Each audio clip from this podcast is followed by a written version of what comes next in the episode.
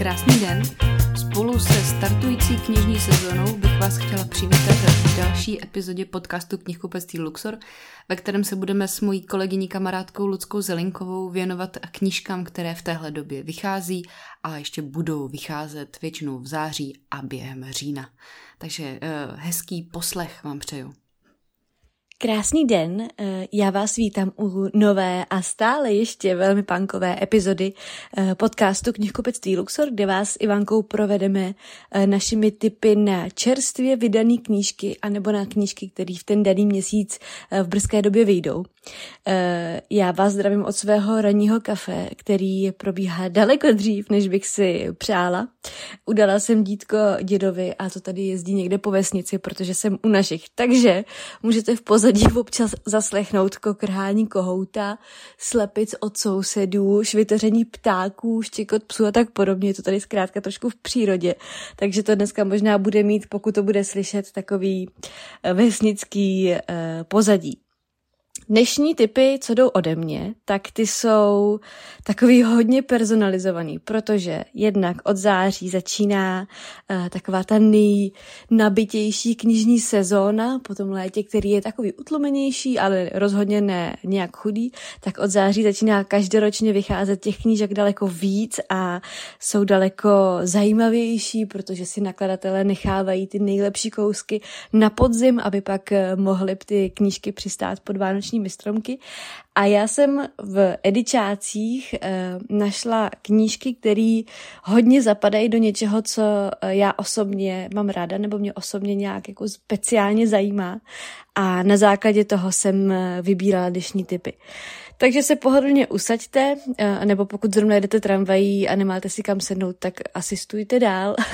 A já budu doufat, že vám tady s Ivankou eh, předáme nějakou tu knižní inspiraci eh, pro sebe nebo třeba pro někoho z vašich blízkých. Já svoje knižní typy začnu dvojicí knih od českých autorek, spisovatelek. Obě knihy vyjdou v hostu, bude to začátkem září a začátkem října. První z nich bude Zahrada od Petry Dvořákové.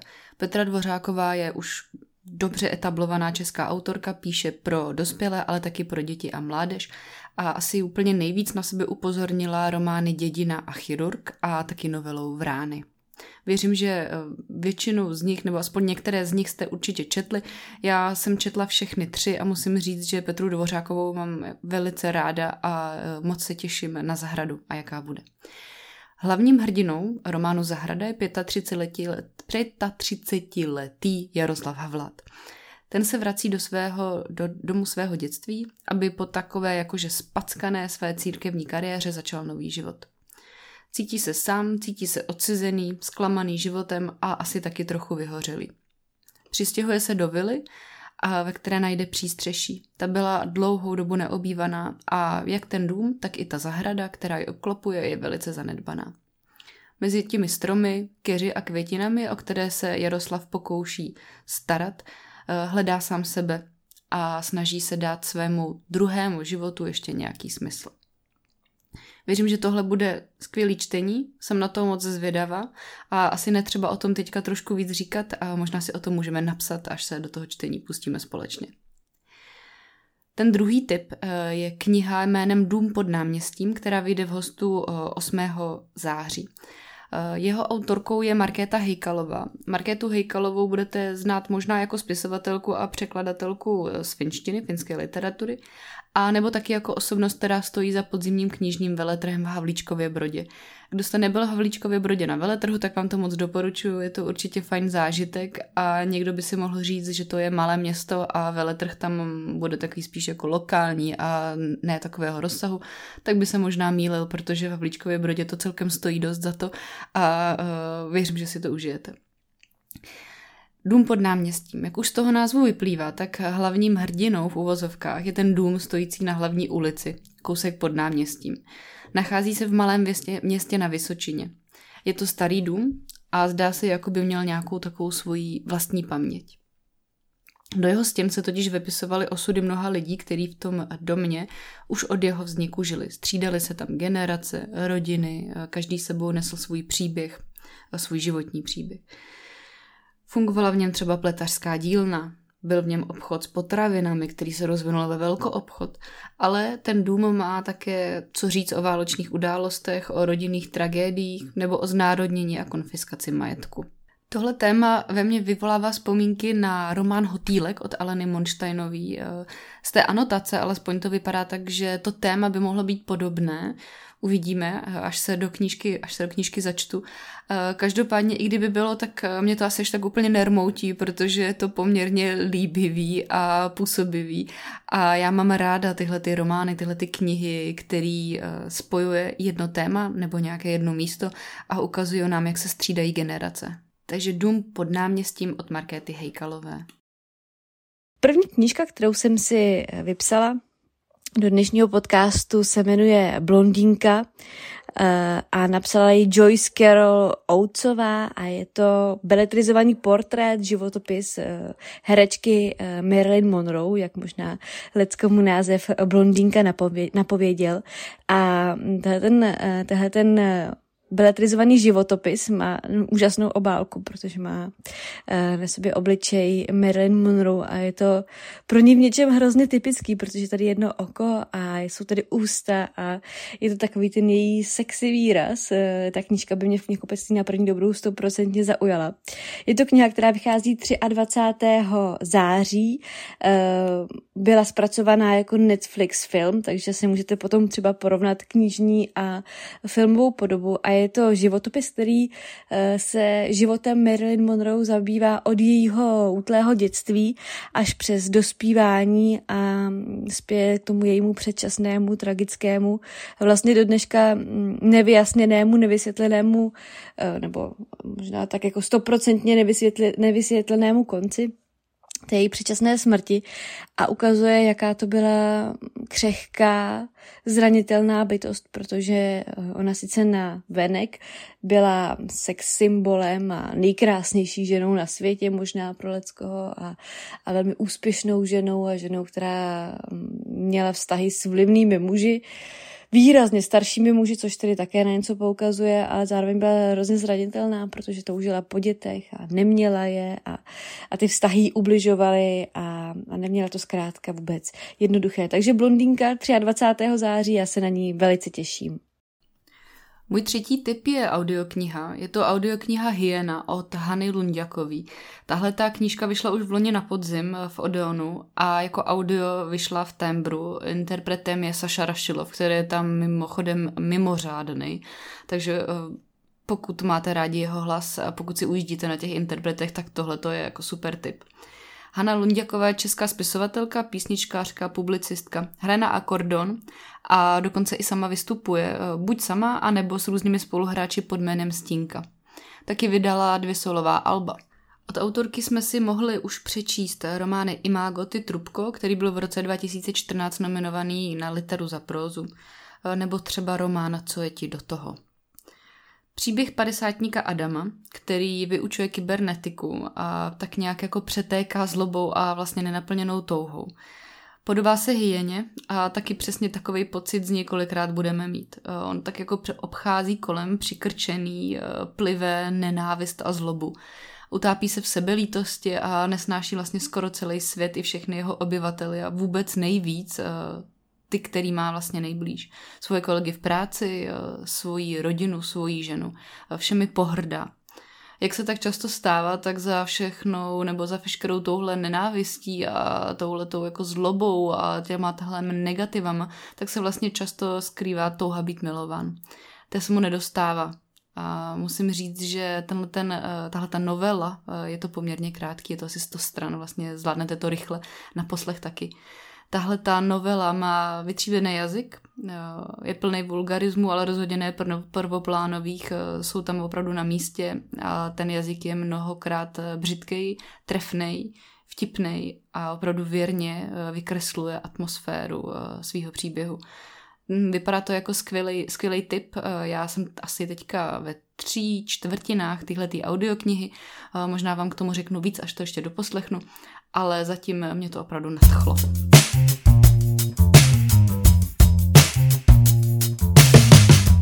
Další můj tip je trošičku specialita a rozhodně asi ne knižní titul, po, který, po kterém by se v knihkupectvích zaprášilo, protože myslím si, že tahle ta záležitost eh, vyžaduje určitou porci vášně pro téma, pro autora a možná pro ten román.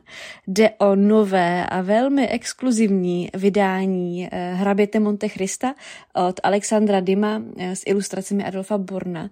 Je to nádherná, nádherný box svazků tohoto velkolepého zásadního románu, který vychází který, pardon, který vypráví uh, legendární příběh hraběte Monte Christa a doporučila bych tohle do knihovny uh, možná nějakým sběratelským duším, nebo třeba pokud uh, v Odeonu, kde to mimochodem také uh, vyjde 16. září, kde už třeba máte uh, z Odeonu to vydání babičky nebo kytice, tak tohle vám bude k tomu krásně ladit. Je to nádherný, je to sběratelský kousek. A abych vysvětlila, proč uh, já potom sahám já jsem od, od svého útlého dětství uh, chovala obrovskou vášeň k muzikálům, k českým historickým muzikálům a v 90. letech, kdy jsem vyrůstala, tak ta česká muzikálová scéna byla v obrovském rozpuku a Hrabě Monte Cristo byl jedním z těch uh, stěžejních muzikálů, které se tady hrály. Hlavní roli tam hrál Daniel Hulka, což byla moje dětská obrovská platonická láska. A já od té doby, což už asi 30 let, velmi tí tíhnu k tomu příběhu Hraběte Monte Christa, takže tahle ten nádherný vydání, obrovský, eh, rozhodně v mojí knihovně přistane. Jenom pro, pro představu dohromady to má 1424 stránek. Jo, přátelé, je to, je to nádherná a sběratelská záležitost. Můj další tip eh, je non-fiction. Je to knížka od Markéty Lukáškové, co vás diáku nenaučili, která vyjde v motu 22. září. Eh, tahle ta knížka vznikla podle populárního podcastu, věřím, že řada z vás ho zná. Eh, je to podcast Markéty Lukáškový paní královny a jmenuje se Příběh, který se opravdu stal. Protože nejzajímavější a nejneuvěřitelnější příběhy jsou prý ty, které se opravdu staly. O čem eh, bude tahle ta kniha? Anotace začíná. Pamatujete na školní dějepis? Vždycky končil druhou světovou, jenže právě to, co nás dějáku nenaučili, ovlivnilo naše životy nejvíc. Já věřím, že tohle je těch pár vět, který by všichni z vás podepsali, protože opravdu takhle, eh, nevím, jaký jste to měli na základce nebo na Gimplovi, ale takhle to přesně u nás vždycky bylo. Skončilo to druhou světovou a o tom, eh, jak se komunisté dostali k moci, jaký byl socialismus, jak tady fungovala propaganda, normalizace, o tom, že do sportu patřila i politika, eh, o tom jsme se nikdy nic kloudného nedozvěděli. Takže ne, že byste v téhle knížce se toho dozvěděli až tak opravdu hodně, těch dat tam nebude tolik, ale budou tam příběhy a bude tam nálada té doby.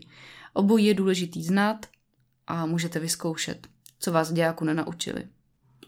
Můj třetí tip eh, směřuje zejména k rodičům malých dětí, protože mě, když se dostal do ruky ediční plán na září Euromédie, tak jsem ho v rychlosti prolistovala a zaujala mě dětská knížka, protože tím, že mám malé dítě, tak uh, už se věnuju i té dětské sekci, uh, tak nějak navážno. A zaujala mě knížka, která se jmenuje Kouzelná flétna, příběh ukrytý v notách. A zaujalo mě to, že jde o magickou zvukovou knížku pro malé milovníky velké hudby, tak jsem začala zkoumat, o co jde. A ta knížka hraje. Takhle je tady sice uvedeno, že to je pro děti od pěti let, ale já jsem neváhala a začala jsem tady ten žánr těch zvukových knížek zkoumat. Eh, pořídila jsem tři zvukové knížky a zjistila jsem, že to ty děti opravdu hrozně baví. Já mám dítě, kterýmu jsou něco maličko přes tři měsíce a ta zvuková knížka jí zajímá. Eh, sice to neumí ještě sama mačkat, ale věřím, že třeba větší děti, pokud máte, tak ty si to mačkat budou strašně rádi. Takže pokud je chcete zaujmout knížkou a dosud je třeba nezaujaly obrázky, tak to můžete zkusit přes tu zvukovou stránku, protože eh, my máme třeba knížku, která dělá zvuky zvířátek, tudíž když si mačkají obrázky zvířátek, tak tam hrají ty jejich eh, vyluzované zvuky. A tady jde o knížku o maličko sofistikovanější, protože jde o příběh kouzelné flétny, který je doprovozen eh, různými hudebními vložkami a je to krásný, je to nádherný a v Amelině knihovně, knihovně kouzelná flétna uh, rozhodně přistane. Nezáleží na tom, že jsou jí tři měsíce a kouzelná flétna je vlastně původně opera. Uh, ale tohle to bude nádherný.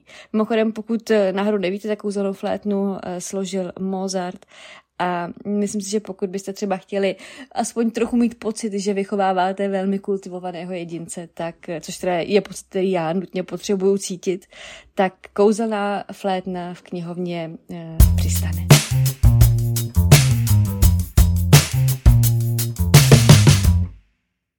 Můj druhý non-fiction uh, tip na knihu je uh, Vztahy a pasti od Honzy Vojtka. Uh, tahle ta knížka vyjde v pasece a bude to v říjnu. A co bys chtěla po 15 letech? Hlavně spolu musíme pořád mluvit. Tyhle ty a nebo jiný představy o vztazích, o správným partnerství máme asi všichni. Všichni si je vytváříme a řekla bych, že všichni se podle nich nějakým způsobem řídíme. Je to ale v pořádku? Právě Honza Vojtko, terapeut, se ptá, kde ve stazích číhají ty pasti. Kolik takových pastí si vlastně nastražíme sami na sebe, jak se do nich chytneme, jak vypadají a jak to vlastně můžeme zvládat, jak je rozpoznat, eh, srovnat se s nima, jak je vyhodnotit a možná se jich třeba i zbavit.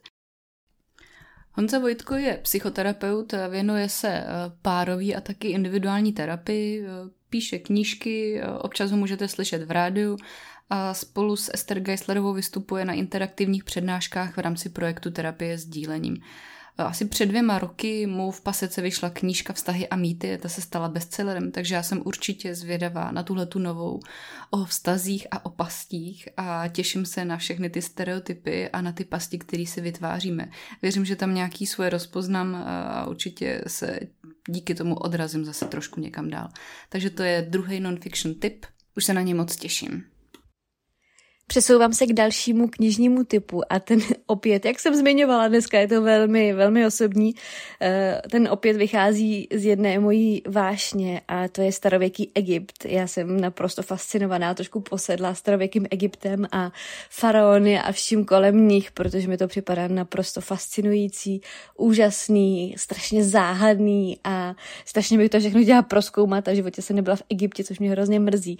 Nicméně 30. září, totiž totiž vychází knížka, která se věnuje království faraonů.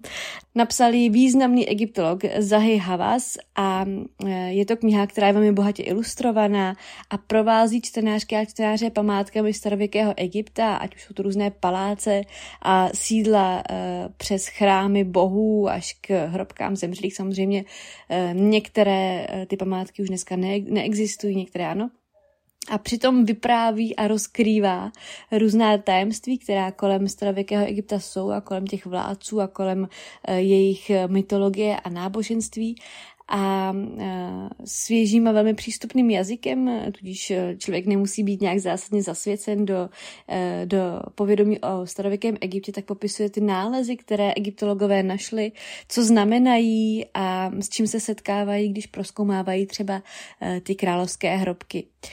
Co to znamená, co vlastně, která ta věc přítomná v hrobce znamenala pro, pro tu jejich mytologii a náboženství. A pokud jste třeba taky nikdy ještě nebyli v Egyptě, tak se takhle skrze tu nádhernou knihu Eh, můžete podívat do, mm, do pyramid v Gíze a do údolí králů a, a dozvědět se ty příběhy těch eh, dávných eh, panovníků a o jejich životě. Mně to připadá tak fascinující, že tyhle knihy já se naprosto nemůžu dočkat. Bude veliká, vychází pod nakladatelstvím Univerzum, bude nádherná, bude celá ilustrovaná, respektive plná fotek především a bude to prostě bašta. A plejádu svých typů zakončuji i v posledním případě e, typem na knihu, který je ryze osobním, ale věřím, že tehle ten typ pravděpodobně e, vás zaujme nejvíce nebo nejvíce z vás po něm sáhnete, protože a jelikož se jedná o nový a dlouho očekávaný román Michela Uelbeka, který poměrně rychle se dočkal českého překladu a vydání v Odeonu e, a je to román Zničit. A tak, jak známe Michela Uelbeka, opět um, bych řekla, že strká prst do vosího hnízda a snaží se trochu pošťouchnout společnost a provokovat, tak jak je u něj ostatně známo, minimálně co se týče posledních románů. A podle anotace eh, by mělo jít o 700 stran, takže psal to chlapec asi docela dlouho, 700 stran o nadvládě médií a sociálních sítí v globalizovaném světě, o efemerátnost, efemérnosti informací, byť jsou sebe tragičtější, o síle deepfake a virálů, o atraktivních i negativních stránkách života vysoce postavených státních úředníků, o smutném individualismu, o důležitosti rodiny a přátelství, o bídě i o radostech sexuality. Takže prakticky asi o všem, co dneska najdete, když otevřete spravodajství. A tak je to prý o kousku jednoho života, který se v nejlepším začne hroutit a destruovat.